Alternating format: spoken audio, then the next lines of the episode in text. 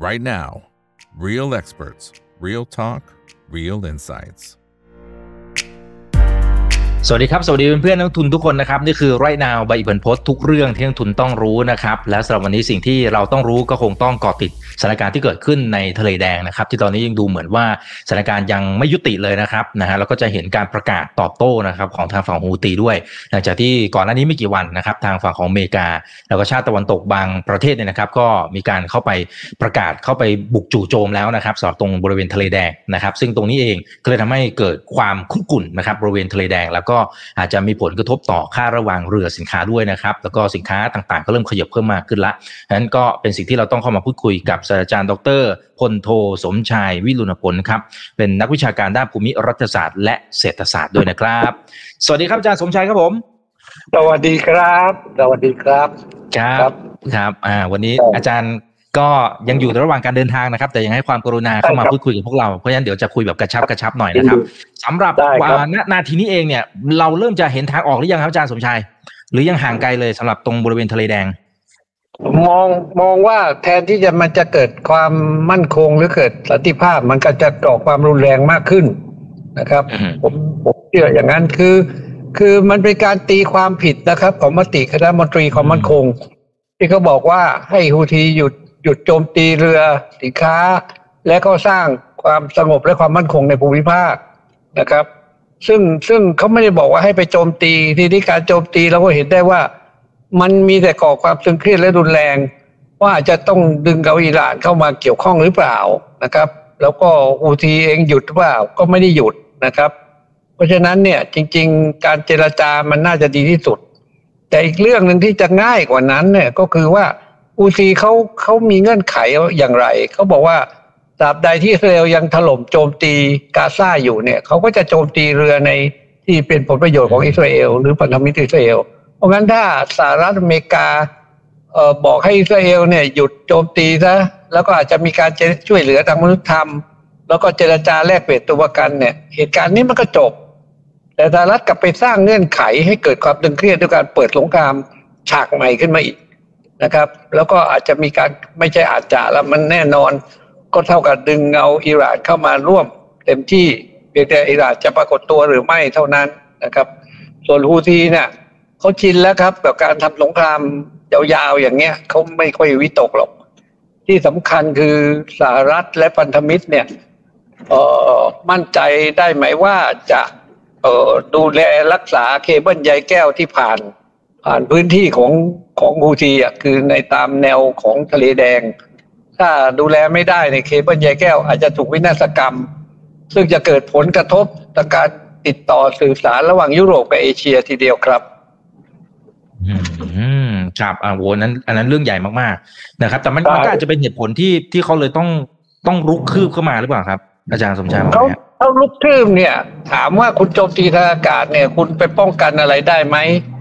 นอกจากคุณจะยอมเสี่ยงที่จะส่งกำลังภาคพื้นดินเข้าไปไปยึดเยเมนนะครับถ้าคุณทำอย่างนั้นก็ได้แต่พร้อมไหมล่ะสหรัฐพร้อมไหมหรืออังกฤษพร้อมไหมที่จะส่งทหารลงไปและถ้าลงภาคพื้นดินเนี่ยก็ไม่แน่ว่าจะเจอกับกองกำลังติดอาวุธชาติอะไรที่มีการสนับสนุนนะโดยเฉพาะจากอิหร่านเข้าไปลบด้วยแล้วก็จะเจอกับสงครามยืดเยื้อระยะยาวอีกหรือไม่เพราะงั้นเนี่ยมองมันต้องมองมองรอบด้านนะครับไม่ใช่คิดว่าจะใช้ความรุนแรงแล้วไปแก้ปัญหาความรุนแรงให้เกิดขึ้นเนี่ยมันไม่ใช่ทีมันต้องการเจรจาแต่ข้อเรียกร้องเขามันง่ายมากก็คือว่าให้เรือหยุดยิงดิให้ช่วยเหลือทางมนุษยธรรมนะครับแล้วก็มีการเจรจาปล่อยตัวประกันมันก็จบนะครับซึ่งอิสราเอลก็ไม่เลือกวิธีนี้ครับอืมซึ่งทั้งสองฝ่ายเขาก็จะมีจุดยืนที่ที่อาจจะคนละฝั่งเลยนะครับอาจารย์โอ้โหมันมันแน่นอน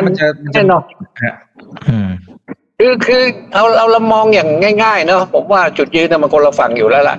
แต่ถามว่าคุณคิดว่าจะใช้ความรุนแรงแก้ปัญหาความรุนแรงได้หรือไม่นะครับถามว่ามติเขาบอกให้สร้างเสถียรภาพสร้างความสงบขึ้นในภูมิภาคการที่คุณบุกเปิดสงครามอีกฉากหนึ่งเนี่ยมันมันสงบไหมครับแล้วมันสร้างเสถียรภาพไหมคำตอบก็ง่ายๆคือไม่เพราะฮูธีก็ไม่ยอมอยู่ดีคุณจะทิ้งระเบิดเขาเหมือนกับที่เคยร่วมมือกับซาอุหรือ ยู เอ อี ไปโจมตีเขาเนี่ยเขาก็ชินแล้วล่ะแล้วเขาก็รบจนชนะมาแล้วอ่ะ แล้วคิดหรือว่าเอ่อจะไปจัดการเขาได้ตอนนี้ที่สูญเสียก็คือพลเมืองที่ถูกโจมตีก็คือพลเมืองชาวฮูซีนั่นแหละส่วนจุดสำคัญทางทหารเท่าที่ทำลายไปก็มีสนามบินบ้างอะไรบ้างก็ไม่ได้กระทบต่อการที่จะไปกีดกันไม่ให้ฮูซีเขาโจมโจมตีกองเรือนะครับท่านดูได้เลยเพราะยุทธวิธีของเขาเนี่ยคือการทำสงครามแบบผสมมาตรคือการซุ่มโจมตีเขาไม่ได้มามายกกำลังมารบกับสหรัฐโดยตรงอย่าลืมว่าเยเมนเป็นประเทศที่ยากจนที่สุดในโลกนะครับแล้วก็มารบกับประเทศเศรษฐีอย่างอเมริกาเนี่ยก็ดูเอาวิมเสียนแรกกับเกลือมันมันคุ้มค่ากันหรือเปล่าครับอืมอืมครับครับอาจารย์มองกรณีที่อิสราเอลเขาขึ้นศาลโลกแล้วก็มีการปฏิเสธข้อหาที่ที่ถูกตั้งว่าเป็นฆ่าล้างเผ่าพันธุ์อะไรอาจารย์มองประเด็นนี้ยังไงฮะคือประเด็นเนี้ยมันมันก็คือชัดเจนอ่ะเวลาเราเราเป็นจำเลยขึ้นศาลเนี่ยเราก็ต้องปฏิเสธตลอดข้อกล่าวหาใช่ไหมใช่ไหมอิสราเอลก็ต้องปฏิเสธอยู่ดีแต่ว่าขึ้นกับเอกสารหลักฐานแวดล้อมแล้วก็การการนำเสนอของฝ่ายโจทก์ซึ่งผมเห็นว่า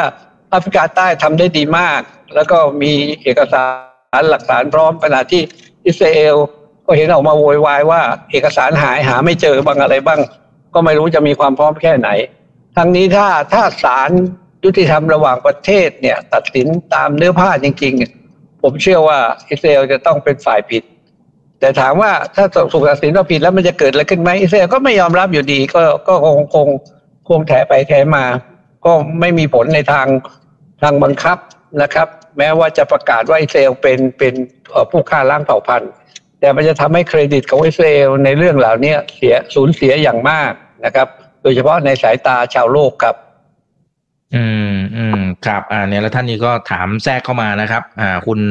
B นะครับคุณ B B น้ำพึ่งนะฮะเขาบอกว่าอาจารย์ช่วยวิเคราะห์กรณีที่ฮิซบอลเลาะห์เขาเพิ่งจะประกาศไม่นานนี้เองนะฮะนะที่บอกว่าจะท้ารบเลยนะครับแล้วพร้อมที่จะเผชิญหน้าเผชิญหน้ากับอิสราเอลเลยนะเพื่อเป็นการตอบโต้กรณีที่อเมริกานะครับแล้วก็ทางฝั่งอังกฤษเนี่ยเข้ามาโจมตีฮูตีครับคือมันก็เป็นวิธีการหนึ่งที่จะอะไรสร้างให้อเมริกาหรือว่าแล้วก็พันธมิตรอเมริกาก็คืออิสราเอลนั่นแหละพวักพวนเพราะว่าการที่ฮิซบอลเลาะห์ซึ่งมีกำลังประมาณ สี่หมื่นห้าพัน คนแล้วก็เข้าโจมตีดินแดนของอิสราเอลตามที่เขาเหมือนกับที่เขาประกาศเนี่ยนะครับมันก็ต้องทำให้อิสราเอลเนี่ยเขาพวักพวนแล้วเขาสามารถจะตีตีเข้ามาถึงเมืองไฮฟาได้ถ้าถ้าเป็นอย่างนั้นอิสราเอลก็จะต้องแบ่งกำลังแหละใช่ไหมครับที่จะออกมาต่อต้านถึงถึงแม้ว่ากองกำลังจริงๆฮิซบอลเลาะห์เนี่ยเมื่อเทียบกับกองกำลังของอิสราเอลเนี่ยจะมีความแตกต่างกันก็ก็ก็ตามแต่อิสราเอลก็ต้องแบ่งกำลังเมื่อแบ่งกำลังแล้วเนี่ยมันก็อาจจะทำให้มีการรบที่สูสีอิสราเอลก็กังวลในเรื่องเหล่านี้พอสมควรอันนี้คือการสร้างความภาวะกังวลให้กับอิสราเอลในการทำสงครามครับอืมอืมครับแต่นี่เผลอแป๊บเดียวเนี่ยจริงๆเราคุยเรื่องนี้กันมาหนึ่งร้อยวันเต็มๆจริงๆบวกลบนิดหน่อยนะครับนะได้ครับผ่านมานานพอสมควรแล้วนะครับสำหรับการที่จะสู้รบระหว่างอิสราเอลกับกลุ่มฮามาสเนี่ยมันยังมันยังไม่เห็นข้อยุติเลยนะครับแล้วตอนนี้ดูเหมือนทั่วโลกเองก็เริ่มเริ่มมาส่งสัญญาณเพิ่มมากขึ้นละนะครับครับครับวันนี้พอพูดถึงเรื่องตัวประกันเนี่ยผมขออนุญาตพูดประเด็นนี้สักสักนิดหนึ่งนะครับเพื่อเพื่อให้ให้เข้าใจคือเวลาเนี้ยสถานทูตอิสราเอลเนี่ยโดยทูตอิสราเอลเนี่ยก็ออกมาปฏิบัติการด้วยการเอาป้ายชื่อหน้าคนที่ที่ที่ถูกจับเป็นตัวประกันติดตุ๊กตุ๊ก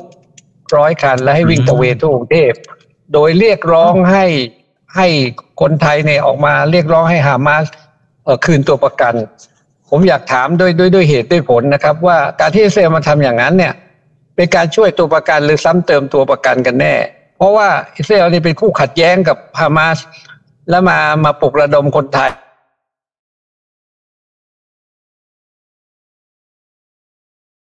อืม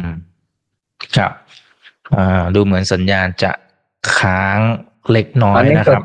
นะการมาครับมันเป็นการแทรกแซงกิจการภายในหรือไม่ซึ่งซึ่งควรจะต้องพิจารณาซึ่งเป็นมารยาททางการทูตแล้วก็ไม่พึงทำนะครับแล้วก็ถามว่ามีความจริงใจหรือเปล่าก็ต้องบอกว่าเนทันยาฮูและรัฐบาลอิสราเอลเนี่ยไม่เคยให้ความสนใจกับอันตรายหรือว่าชีวิตของตัวประกันเลยแม้แต่ตัวประกันของอิสราเอลเอง เขาไม่ยอมแม้แต่ก็หยุดยิงหรือเจรจาแลกเปลี่ยนตัวประกันแล้วทูตอิสราเอลออกมาเรียกร้องให้ปล่อยตัวประกันนี่มันหมายความว่ายังไงจะมาเสี่ยมเราให้ให้ให้ปฏิบัติตัวเบี่ยงเบนไปจากความเป็นกลางหรือไม่อันนี้กระทรวงต่างประเทศต้องไปพิจารณาดูนะครับว่ามันถูกต้องไหมถ้าไม่ถูกต้องก็ต้องเรียกทูตอิสราเอลมาตำหนินะครับว่าทำอย่างนี้มันไม่ถูกในแผ่นดินไทยเพราะประเทศเราเนี่ยเป็นประกาศเป็นกลางแล้วก็อยู่ในความถูกต้องเสมอมาเราร่วมลงคะแนนเนี่ยหนึ่งในร้อยห้าสามเสียงที่จะให้มีการหยุดยิงและและก็ปล่อยตัวประกันแต่การที่ทูตอิสราเอลมามาล็อบบี้อย่างนี้มามาแรลลี่อย่างเนี้ยปลุกระดมอย่างเนี้ยมันมันไม่ใช่มติของสหประชาชาตินะครับนะครับแล้วมันไปไปทางตรงข้ามคือไม่เป็นการหยุดยิงเพราะฉะนั้นเนี่ย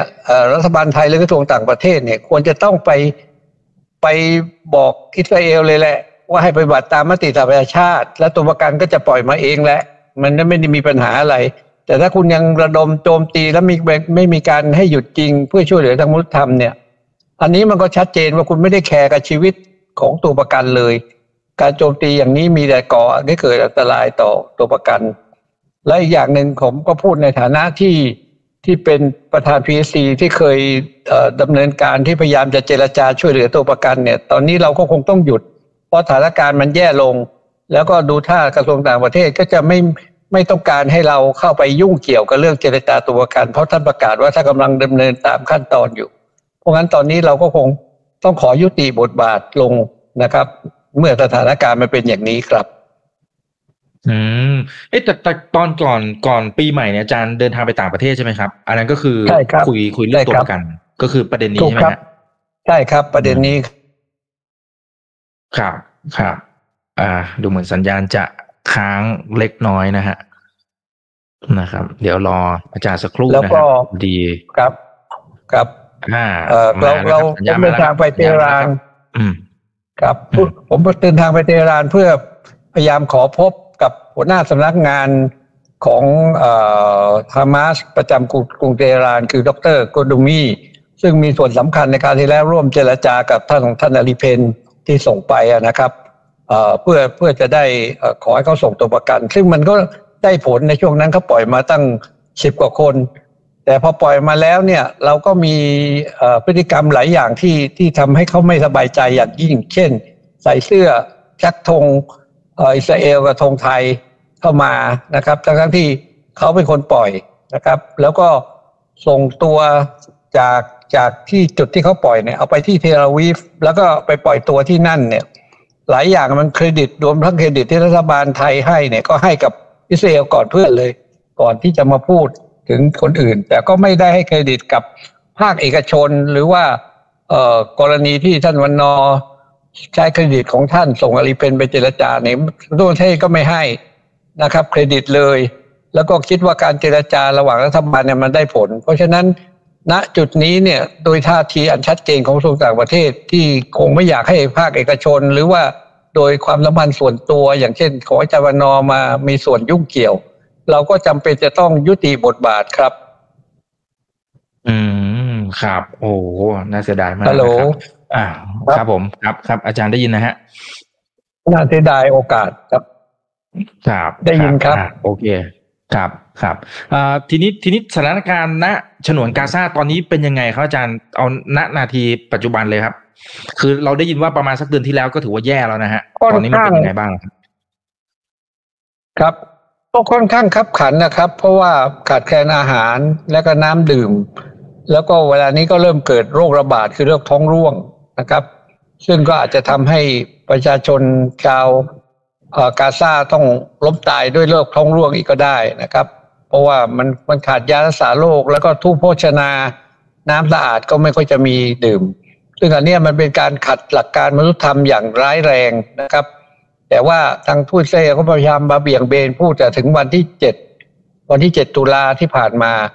ซึ่งก็ต้องพิสูจน์กันนะครับว่ามันมีความเสียหายร้ายแรงขนาดไหน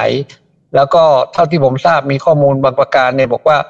เหตุที่คนอิสราเอลเสียชีวิตมากเนี่ยก็เพราะว่าหน่วย ไอ ดี เอฟ นั่นแหละคือกราดยิงทั่วไปหมดโดยขาดสติเพราะว่ามองอะไรก็เป็นฮามาสหมดนะครับทั้งที่คนอิสราเอลไม่ควรจะเสียชีวิตมากเท่านั้นอันนี้ก็เป็นประเด็นหนึ่ง ส่วนประเด็นที่สองนะมันก็มีข่าวออกมาอันนี้ก็ต้องพิสูจน์เหมือนกันว่าคนไทยที่ส่งไปนะ่ะส่งไปในจุดเสี่ยงภัยใช่หรือไม่นะครับเจตนาให้เราไปอยู่ในจุดเสี่ยงภัยและขณะเดียวกันก็มีคนไทยบางคนหรือไม่ที่ไปสมัครเป็นทหารรับจ้างอันนี้ข้อมูลนี้ผมได้คุยกับท่านทูตอิหร่านท่านก็ให้ให้ข้อมูลมาบางประการดังนี้ด้วยครับอืมครับครับอ่าโอเคนะครับเอ่อคุณอุระดีนะครับเขาบอกว่าอาจารย์ช่วยวิเคราะห์กรณีที่อิสราเอลไปถล่มเลบานอนหน่อยนะครับเมื่อไม่กี่ชั่วโมงที่ผ่านมาอืมครับก็เป็นการตอบโต้แหละครับเพราะว่าเอ่อฮิซบุลลอห์ผมอาจจะทำสงครามเต็มรูปแบบอิสราเอลซึ่งผมเองผมก็ไม่คิดว่าฮิซบุลลอห์จะทำอย่างนั้นนะนอกจากโจมตีแบบอะไรแบบจับฉวยนะครับเอ่อ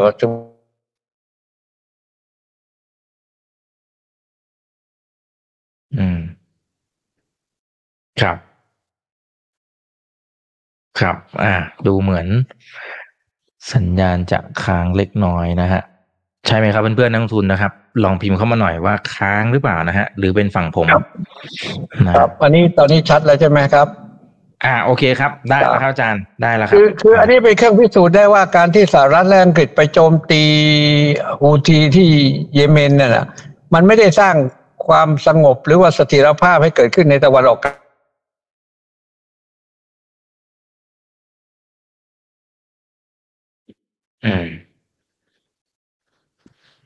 ครับมันมีสัญญาณมันขาดไประยะครับได้ครับก็ไม่เป็นไรครับครับกลับมาแล้วครับอืมตอนนี้ผมผมจอดรถแล้วก็ก็พร้อมจะคุยได้ครับอย่างอย่างมีเสถียรภาพแต่ว่ามันพิสูจน์ได้ว่าที่สหรัฐบอกว่าเพื่อเพื่อจะสร้างความสงบและเสถียรภาพให้เกิดในย่านภูมิภาคนั้นเนี่ยมันก็ไม่จริงการที่เขาไปเปิดฉากโจมตีอูทีเนี่ยมันกลับทำให้สงครามกับบานปลายและก็จะยืดเยื้อยิ่งขึ้นนะครับซึ่งซึ่งอันนี้ชัดเจนอยู่ใช่ไหมครับเพราะว่าเวลานี้ก็เกิดการซัดกันนัวระหว่างอิสราเอลกับฮิซบุลลอห์ด้านหนึ่งนะครับแล้วสงครามในกาซาก็ไม่ได้ยุติแล้วก็มาเปิดสงครามกับเยเมนเนี่ยมันเกิดสันติภาพตรงไหนอ่ะมันจะสงบตรงไหนแล้วที่สำคัญอย่างที่บอกอ่ะป้องกันไอ้เคเบิลใยแก้วให้ดีก็แล้วกันถ้าถ้าป้องกันไม่ดีเนี่ยถูกวินาศกรรมขึ้นมามันจะเดือดร้อนกันไปทั่วครับพอฮูตีเขาประกาศเขาประกาศแล้วว่าถ้าโจมตีเขาเนี่ยเขาจะตอบโต้และทำลายผลประโยชน์ของทุกชาติเขาถือเป็นความชอบธรรมและชาติที่ไปโจมตีเขาโดยเฉพาะอังกฤษกับอเมริกานะครับแล้วก็เขาเคยขู่เหมือนกันว่าเขาจะวินาศกรรมเคเบิลใยแก้วถ้าสหรัฐคิดว่ายังคุ้มครองได้ก็โอเคโจมตีต่อไปแต่ถ้ามันเกิดเกิดถูกทำลายขึ้นมาเคเบิลใยแก้วแล้วเดือดร้อนกันไปเนี่ยใครรับผิดชอบอเมริกาต้องรับผิดชอบไหมที่ไปเปิดสงครามครับอืมอืมครับอาจารย์มองอย่างไรกับคำพูดที่หลายๆท่านเริ่มกังวลว่าอาจจะเกิดสงครามใหญ่นะฮะในตะวันออกกลางนะครับแล้วก็อเมริกาก็อาจจะมีส่วนที่ที่เข้ามามีเอี่ยวแบบเริ่มเริ่มที่จะโดยตรงมากขึ้นครับก็มีความเป็นไปได้สูงครับอย่างคือกรณีเนี้ยกรณีที่ไปเปิดสงครามในเยเมนเนี่ยก็เห็นได้โดยชัดว่าไม่ได้ไปสร้างสันติภาพแต่ไปเปิดสงครามขึ้นและสงครามนี้ก็มีแต่จะขยายตัวและยืดเยื้ออเมริกาเองก็จะต้องมามีส่วนเกี่ยวข้องกับสงครามมากขึ้นอันนี้เป็นที่ชัดเจนแทนที่จะทำตัวเป็นผู้ใหญ่เพื่อให้มันสงบนะครับก็ก็ใช้ใช้อำนาจที่ที่ไปโจมตีเขาอันนี้ผมผมคิดว่าก็ต้องต้องทบทวนนักวิเคราะห์หลายคนก็เห็นตรงกันว่ามันจะทำให้สงครามขยายตัวยิ่งขึ้นไปอีกครับแต่ว่าขณะเดียวกันมันก็มีเหตุการณ์ด้านอื่นที่ที่น่าสนใจติดตามคือเหตุการณ์ในไต้หวันครับซึ่งจะติดตามมาครับอ่าอ่ากับอ่าเรื่องการเลือกตั้งต่างๆแล้วก็ดูตึงๆกันนิดหนึ่งนะครับทางฝั่งไต้หวันนะฮะเอ่อทีนี้ทีนี้ท่าเนี่ยท่านนี้นะครับเขาบอกว่าเอ่อตอนเนี้ยเรือเขาไม่กล้าแล่นผ่านตรงทะเลแดงแล้วนะฮะอาจารย์มองผลกระทบอย่างไรอันนี้ชั่วคราวไหมหรือหรือน่าจะยืดเยื้อครับเอาถ้าสงครามยังยืดเยื้อสหรัฐยังโจมตีแล้วแล้วไม่สามารถจะหยุดหยุดคูทูทีได้นะครับมันก็เป็นอันตรายสำหรับเรือที่จะเดินผ่านตรงนั้นซึ่งการค้าประมาณ สิบเจ็ดเปอร์เซ็นต์ นะครับต้องผ่านตรงนี้มันก็ทำให้การค้าหดหายไปโดยเฉพาะเรือของพันธมิตรของของอิสราเอลนะครับไม่ว่าจะเป็นอเมริกาหรืออังกฤษก็จะจะมีอันตรายเพราะงั้นของเรือทั้งหลายก็ต้องต้องเปลี่ยนเส้นทางนะครับซึ่งทำให้ค่าระวางเพิ่มขึ้น ค่าประกันเพิ่มขึ้นเพราะต้องไปอ้อมแหลมกูดโฮปนะครับและตรงนี้เองก็อาจจะไปกระตุ้นเงินเฟ้อให้เกิดขึ้นได้ครับอืมอืมครับครับอ่ะก็หวังว่าจะไม่ยืดเยื้อขนาดนั้นนะครับเพราะตอนนี้เริ่มเริ่มเห็นแล้วนะฮะตัวค่าระวางเรืออะไรเริ่มขยับแล้วนะครับผมคิดว่ามันไม่จบเร็วครับผมไม่คิดว่าจะจบเร็วหรอกครับนอกจากสหรัฐจะเสี่ยงที่จะนำกำลังภาคพื้นดินไปบุกเยเมนแต่ถ้าถ้าไปไปบุกพื้นดินเนี่ยผมว่าสหรัฐก็จะไปจมอยู่ในสงครามยืดเยื้ออีกยาวนานทีเดียวแล้วก็จะกระเทือนต่อเศรษฐกิจของอเมริกาเองด้วยครับอืมอ่าขออีกสักสองคำถามนะครับเอ่อคุณคุณมุกนะครับเขาบอกว่าอาจารย์ช่วยมองประเด็นนะครับที่อ๋อนี่อเมริกาอันนี้อันนี้ไปแล้วนะครับเมื่อกี้อาจารย์ดูแล้วนะครับคุณมูนะฮะเขาบอกว่ามูฮัมหมัดนะคุณมูฮัมหมัดนะครับบอกว่าปาเลสไตน์อ๋อโอเคขออภัยอันนี้แค่คอมเมนต์เฉยๆนะครับที่บอกว่าจะได้รับชัยชนะอะไรต่างๆนะครับอาจารย์ครับนี่ท่านนี้เขาบอกว่ามันมีโอกาสที่จะเกิดภาพนี้ไหมนะฮะว่าว่าทั้งสองฝ่ายก็อาจจะแบ่งแบ่งเขตกันอะไรเพื่อให้จบสองฝ่ายคือสองฝ่ายนี่ถูกไหมอาจารย์คือใครมีฮะมติสหประชาชาติมีว่าให้เอ่อตามมติสหประชาชาติเนี่ยตั้งแต่หนึ่งแปดหนึ่งแล้วก็ให้ตั้งแบ่งพื้นที่ชัดเจนสำหรับอิสราเอลแล้วก็สำหรับปาเลสไตน์ให้ตั้งประเทศขึ้นมาแล้วก็มีเยรูซาเล็มเนี่ยเป็นเมืองหลวงโดยฝั่งตะวันออกเป็นของของปาเลสไตน์ฝั่งตะวันตกเป็นของเอ่ออิสราเอลซึ่งก็มีมติชัดเจนแต่อิสราเอลไม่เคยปฏิบัติตามมติสหประชาชาตินี้นะครับมันก็ถึงไม่เกิดความสงบขึ้นมันถึงเกิดเรื่องขึ้นแล้วมันก็ยืดเยื้อยาวนานเพราะฉะนั้นการมองสถานการณ์นี้ไม่ใช่มองแค่วันที่เจ็ดตุลาแล้วบอกว่าอามาเริ่มก่อนเพราะงั้นอย่ามาบ่นมันเกิดขึ้นมายาวนานแล้วชาวปาเลสไตน์นี่ก็ถูกเข็นฆ่ามาโดยตลอดตั้งแต่หนึ่งพันเก้าร้อยสี่สิบแปดนะครับเจ็ดสิบห้าปีเจ็ดสิบหกปีแล้วถ้าอิสราเอลยอมตกลงตามมติสหประชาชาติคือจัดตั้งประเทศขึ้นมาสองก็คือของอิสราเอลกลับไปในพื้นที่ของตัวเองตามมติประชาชาติแล้วก็พื้นที่ที่เหลือเป็นของ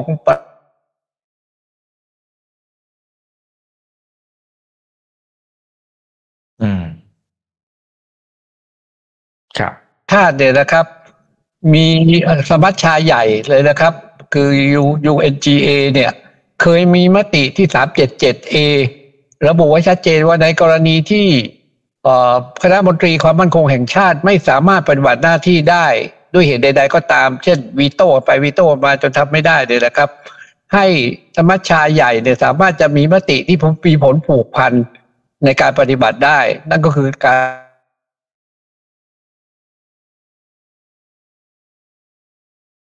อืมครับซึ่งซึ่งตรงนี้ถ้าสหประชาชาติดำเนินการมันก็มีมีความเป็นไปได้เพราะว่าในสงครามเกาหลีก็เคยใช้มตินี้มาแล้วนะครับในสงครามเอ่อเอ่อกองซูเอตก็ใช้มตินี้มาแล้วเพราะว่าตอนนั้นมหาอำนาจคอยวีโต้กันอยู่เรื่อยซึ่งทำให้เอ่อสมัชเอ่อคณะมนตรีความมั่นคงไม่สามารถจะมีมติอะไรเพื่อมีผลในทางปฏิบัติแต่ครั้งเนี้ยคือเนื่องจากมันมีตัวอย่างแล้วคือมติที่ สามเจ็ดเจ็ด เอ เนี่ยให้อำนาจสมัชชาใหญ่ที่จะมีมติเช่นการตั้งกองกำลังรักษาสันติภาพได้ก็สามารถสร้างความสงบสุขได้ครับอืมอืมครับอ่าท่านนี้นะครับอาจจะขอสองคำถามสั้นๆสุดท้ายนะครับอาจารย์อ่าท่านนี้นะครับเขาบอกว่าอาจารย์คะทำไมอ่าอังกฤษถึงเข้ามาเอี่ยวด้วยนะฮะจริงอเมริกาพอจะเข้าจะได้แต่อังกฤษเข้ามาเอี่ยวด้วยแล้วประเทศอื่นๆกำลังจะตามมาหรือเปล่าทางฝั่งยุโรปคือคืออังกฤษเนี่ยยังไงก็ตามก็เป็นขอหอยกับลูกกระเดือกกับสหรัฐนะครับสหรัฐเอาไงอังกฤษก็ก็ตามด้วยทั้งๆที่ฐานะตัวเองก็ก็ย่ำแย่นะตอนนี้ทางด้านเศรษฐกิจแต่ว่าประเทศอื่นๆในยุโรปผมว่าวันนี้ผมได้ทราบมามีการประชุมเพื่อประเมินต้นทุนน่ะในการทำสงครามถ้าหากว่าจะเปิดศึกทางด้านนี้อีกเนี่ยก็รู้สึกยุโรปหลายประเทศไม่ค่อยพร้อมครับสเปนก็ถอนตัวไปแล้วไม่เอานะครับโดยมันจะช่วยเรื่องการข่าวเพราะงั้นผมว่ายุโรปประเทศอื่นๆน่าจะคิดหนักนอกจากอย่างที่บอกก็คืออังกฤษกับกับสหรัฐที่จะเป็นคู่หูคู่หากันนะครับในสงครามครั้งนี้อืมอืมครับอ่าท่านนี้อาจจะอันนี้สุดท้ายแล้วนะครับอาจารย์มองท่าทีของจีนอย่างไรต่อกรณีนี้นะครับเพราะเงียบเหลือเกินคือจีนเองเนี่ยเอ่อก็อยากแสดงบทเป็นตัวกลางนะครับที่จะไกล่เกลี่ยศึกครั้งนี้แต่อเมริกาเนี่ยกลัวจีนจะเข้าไปมีบทบาทในตะวันออกกลางก็เลยกันกันอยู่ทีนี้ถ้า ถ้าสมัชชาใหญ่เนี่ยมีมติที่จะตั้งกองกำลังรักษาสันติภาพจีนอาจจะเสนอตัวเป็นส่วนหนึ่งของกองกองกำลังรักษาสันติภาพก็ได้นะครับในนามสหประชาชาติและขณะเดียวกันจีนเองตอนนี้ก็ยังมีความกังวลเรื่องการเลือกตั้งที่ไต้หวันเพราะว่าพรรคประชาธิปไตยใหม่ของนางไช่อินเหวยประสบชัยชนะแล้วก็มีท่าทีที่จะโปรตะวันตกแล้วก็อาจจะมีนโยบายที่ที่จะแยกตัวซึ่งถ้าเป็นอย่างนั้นจีนไม่ยอมจีนก็ต้องเปิดศึกทางด้านนี้ด้วยแหละครับอืมครับครับอ่าเพราะฉะนั้นก็โอ้ตอนนี้หลายสมรภูมิแล้วเกินนะครับความขัดแย้งความตึงเครียดเกิดขึ้นหลายภูมิภาคนะครับเพราะฉะนั้นต้องต้องติดตามสำหรับปีนี้ให้ดีนะครับยังไม่นับการเลือกตั้งมันมีแนวโน้มใช่ครับมันมีแนวโน้มที่น่ากลัวเพราะว่าอาจจะนำไปสู่สงครามโลกครั้งที่สามได้แล้วปีนี้เป็นปีที่เจ็ดสิบประเทศนะครับมีการเลือกตั้งทุกซึ่งมันเยอะมากแล้วจะมีการเปลี่ยนแปลงนโยบายกันครั้งใหญ่แหละครับหลายๆประเทศทีเดียวครับครับอ่าเพราะฉะนั้นต้องรอติดตามท่าทีของแต่ละประเทศนะครับก็หวังว่าจะยุติได้โดยเร็วนะครับวันนี้ขอบพระคุณอาจารย์สมชายมากๆเลยนะครับนะครับแต่ยังให้เวลากับพวกเรานะครับก็สวัสดี หนึ่งพันสามร้อย ท่านนะครับยังกดไลค์กดแชร์ทุกช่องทางเลยนะครับนี่คือ Right Now บายอิบันพจน์ทุกเรื่องที่นักทุนต้องรู้นะครับวันนี้สวัสดีครับ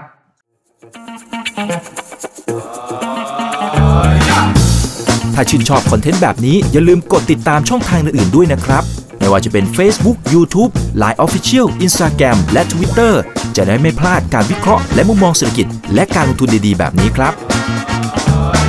อย่าลืมนะครับว่าเริ่มต้นวันนี้ดีที่สุดขอให้ทุกท่านโชคดีและมีอิสรภาพในการใช้ชีวิตผมอิกบันพจน์ ธนาเพิ่มสุขครับ